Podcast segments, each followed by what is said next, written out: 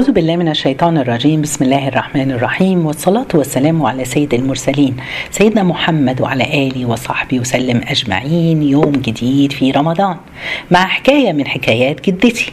يلا نبدأ بالصلاة على الرسول عليه الصلاة والسلام. اللهم صل وسلم وبارك على خير خلق الله محمد. النهاردة في يوم من الأيام جدتي سألتني قالت لي وحشك جدك؟ قلت لها وحشني قوي يا جدتي. متوفي من بقاله كتير. قالت لي هل انت بتفتكريه؟ قلت لها بفتكره. بفتكر أيام الحلوه اللي كنا بنقضيها سوا ونقعد وكنا نيجي عندكم في بيتكم وكان جده بيلعب معانا. ذكريات جميلة. قالت لي أنا هحكي لك قصة حلوة قوي. قلت لها إيه يا جدتي؟ قالت لي مرة في مرة كان الإمام سفيان الثوري كان دايما لما يوم الجمعة قبل ما يروح يخطب في ويصلي صلاة الجمعة في المسجد كان بيعدي على المقابر. ويقف ويقول ويدعي السلام عليكم يا أهل القبور آنس الله وحشتكم وكان معكم في غربتكم وتقبل من محسنكم وتجاوز عن مسيئكم. وبعد كده يدعي لهم ساعتها بيدعي لهم وبعد كده يمشي يروح المسجد ويخطب بالناس. في يوم من الأيام مرض الإمام السوية سفيان. قعد شهر ما بيروحش المسجد. وبالتالي ما كانش بيروح المقابر. فبيحكي بيقول إن في يوم رأى رؤيا. بيقول لك رأيتهم في الرؤيا. الموتى. قد آتوني يجرون أكفانهم. يقولون يا شيخ لما حرمتنا من زيارتك؟ ودعائك فوالله إنا كنا نستأنس بك. سبحان الله. سألتها هو يعني بيحسوا بينا يا جدتي؟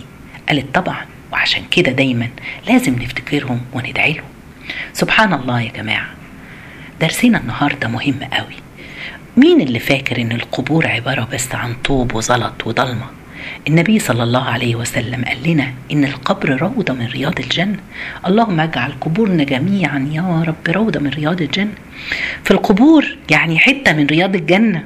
أصل النبي بيقول إن العبد المؤمن إذا مات قال الله للملائكة افرشوا لعبدي من الجنة وافتحوا له بابا إلى الجنة فيرى قصره في الجنة. يا سلام.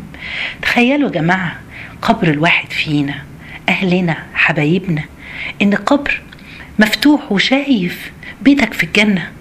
إحنا نقدر نخلي القبور آبائنا وأجدادنا حتة من الجنة بالحسنات اللي هنبعتها لهم بالدعاء اللي هنبعتها لهم بإن إحنا بنفتكرهم. حقيقي إحنا مقصرين في حق الغاليين اللي كانوا معانا وعاشوا معانا. وفرقونا مشيوا مننا من سنين نسيناهم والدنيا أخذتنا. سنين بتجري سنين سبحان الله. بنفتكرهم كل فين وفين. في ناس بتفتكرهم في الأعياد بس وفي ناس بتفتكرهم ما شاء الله في كل يوم. وفي ناس بتفتكرهم لما تشوف جدتك ولا تشوف أمك تفتكر إن أنت فقدت أبوك. سبحان الله. يا جماعة إحنا عاوزين نعرف إن هم قاعدين منتظرين دعائنا. بيسمعوا اسمهم على لساننا وإحنا بنذكرهم. بس إحنا الدنيا للأسف شغلتنا عنهم. اتشغلنا بأولادنا واتشغلنا بالدنيا وأشغلنا ونسيناهم. النبي صلى الله عليه وسلم بيقول إذا مات ابن آدم انقطع عمله إلا من ثلاث. صدقة جارية وعلم ينتفع به أو ولد صالح يدعو له. ولد صالح يدعو له. يا رب اجعلنا جميعا من الصالحين. أصل لو مش صالح مش هيفتكر أبوه. هينساه ما هيصدق إن أبوه مات. هو ده اللي مش صالح. ربنا يجعلنا من الصالحين. سبحان الله رحيم. ربنا أراد سبحانه وتعالى أن يستمر العلاقة بيننا وبين الأموات وبين الأحياء. ما تتقطعش ومش هتتقطع. ربنا ادانا الفرصة إننا نفضل متواصلين بيهم مع أمنا وأبونا اللي توفاهم الله. كل اللي ماتوا من أهلنا معقولة إحنا ننساهم وننشغل عنهم. كل واحد يحس فعلا بتقصيره في الحتة دي. واحد بيقول في يوم دعيت لأبويا كتير وطلعت صدقة على روحه وصليت كتير. فجالي في يومها في المنام شفته وهو بشوش ووشه منور وفرحان. عشان كده بنوصيكم كلنا نتوصل.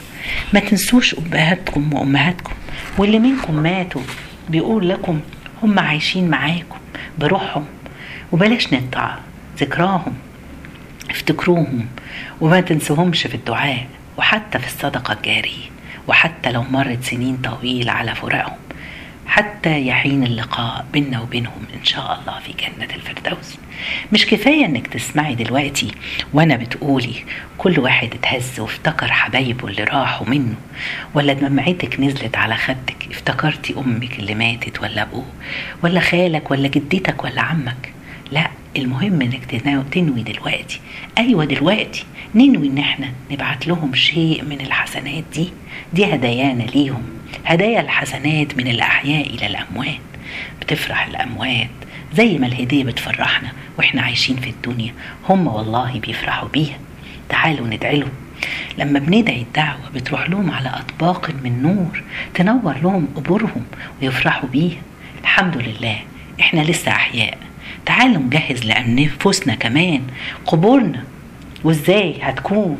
وعشان كده الرسول عليه الصلاة والسلام في الحديث اللي قلناه إن قال لنا انقطع عمل ابن آدم كل حاجة مش هتبقى معاه حاجة بعد موته إلا ثلاث حاجات صدقة جارية وعلم ينتفع به وولد صالح. تعالوا نجتهد في الثلاث أعمال دي. الولد الصالح والبنت الصالحة كتير من الناس بتلقى تسأل السؤال ده هل القرآن بيصل للميت؟ لو قرأته له اختلف العلماء فيه في اللي رأيه بيقول إنها توصل. وفي اللي يقول ما بتوصلش لأن القرآن إنما لتنظروا من كان حيا عشان القرآن ده ينظر اللي عايش يعيش بيه وكده. ورأي آخر بيقول لا بيوصل للمتوفي. تعالوا نربط بين القضيتين دول.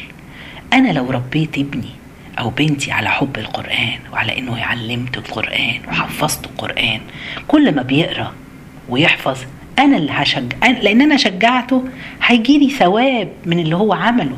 عشان كده كل واحد نوصي فينا يا جماعة وصية جميلة سمعتها إن كل واحد فينا يحاول هو يكون اللي عنده ولاد صغيرين لسه صغيرين أنت اللي تكوني بتحفظيهم الفاتحة وتعلميهم الصلاة. عشان كل ما يقروا وكل ما يصلوا أنت ثوابك في ميزان ثوابهم هم عندهم ثوابهم ويجيلي في ميزان حسناتك لأن أنت تعبتي عليهم.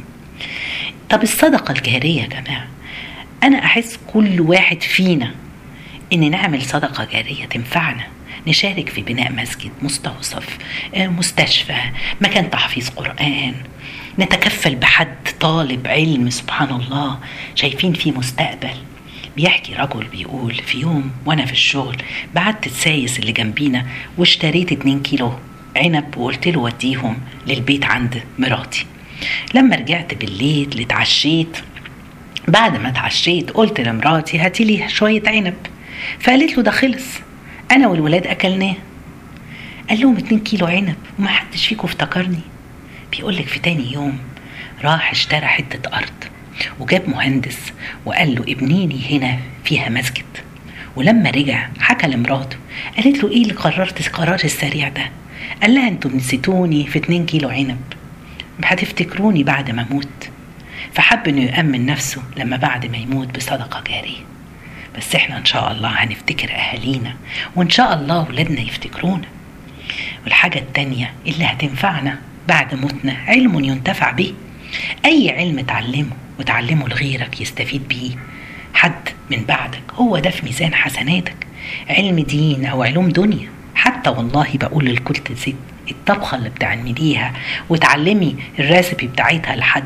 إن شاء الله لاولادك لزميلتك في الشغل يعملوها وجوزهم يتبسط منهم وهم يتمتعوا بيها. إن شاء الله في ميزان حسناتك. وآخر واحدة وهي دي الأساس بتاعنا. ولد صالح يدعو له يا رب أصلح حال أولادنا لأن أنت اللي ربيتي ابنك. الأم والأب هم اللي ربوا تعبوا في تربيته. كل خير بتعمليه بيقع في ميزان حسناتك. هم بيعملوا الخير انت هتاخدي ثوابه لأن انت اللي ربيتيه انت اللي علمتيه. الأخلاق الحلوة كل ما يتعاملوا مع الناس ويتقوا الله ربنا هيبقى ثواب برضه فيه. انت اللي اجتهدتي وعشان كده ولد صالح. الصالح أصل اللي مش صالح مش هيفتكرك. هم الآن لو كانوا أموات منتظرين إن إحنا نرسل لهم دعوات. منتظرين وعاوزين ندور على الدعوات. يا جماعة بر والدين بعض العلماء بيقول لك بإنك تبره إن أنت تدعي له في كل صلاة. في كل صلاة وفي اللي بيقولك في كل ركعة تتذكروا إحنا بننساهم بنفتكرهم يمكن مرة في اليوم أو بنفتكرهم يعني لازم يعني في كل صلاة عشان تكوني صالحة. تعالوا نبعت لهم الهدايا للي ماتوا. مش بس أمك وأبوكي. خالتك ولا عمتك جدك ولا جدتك صديق عمرك الأموات دول تقابل تقابلهم يوم القيامة يشكروك على الهدايا اللي أنت وصلتها لهم. أنا كده وتأكدوا إن كل واحد فينا اللي هيفتكر حد ويدعي له من الموتى ربنا هيوقف لنا في الدنيا اللي يدعي لنا وإحنا في القبور وإحنا بين يدي الله. يلا يا جماعة كل واحد تعالوا ندعي لأحبابنا. جماعة ادعوا الموتى المسلمين جميعا. أنتم متخيلين؟ ثواب. ادعي الموتى المسلمين ربنا هيبعت لك من يدعو لك. جزاكم الله خير. سبحانك اللهم بحمدك أشهد أن لا إله إلا أنت أستغفرك ونتوب إليك.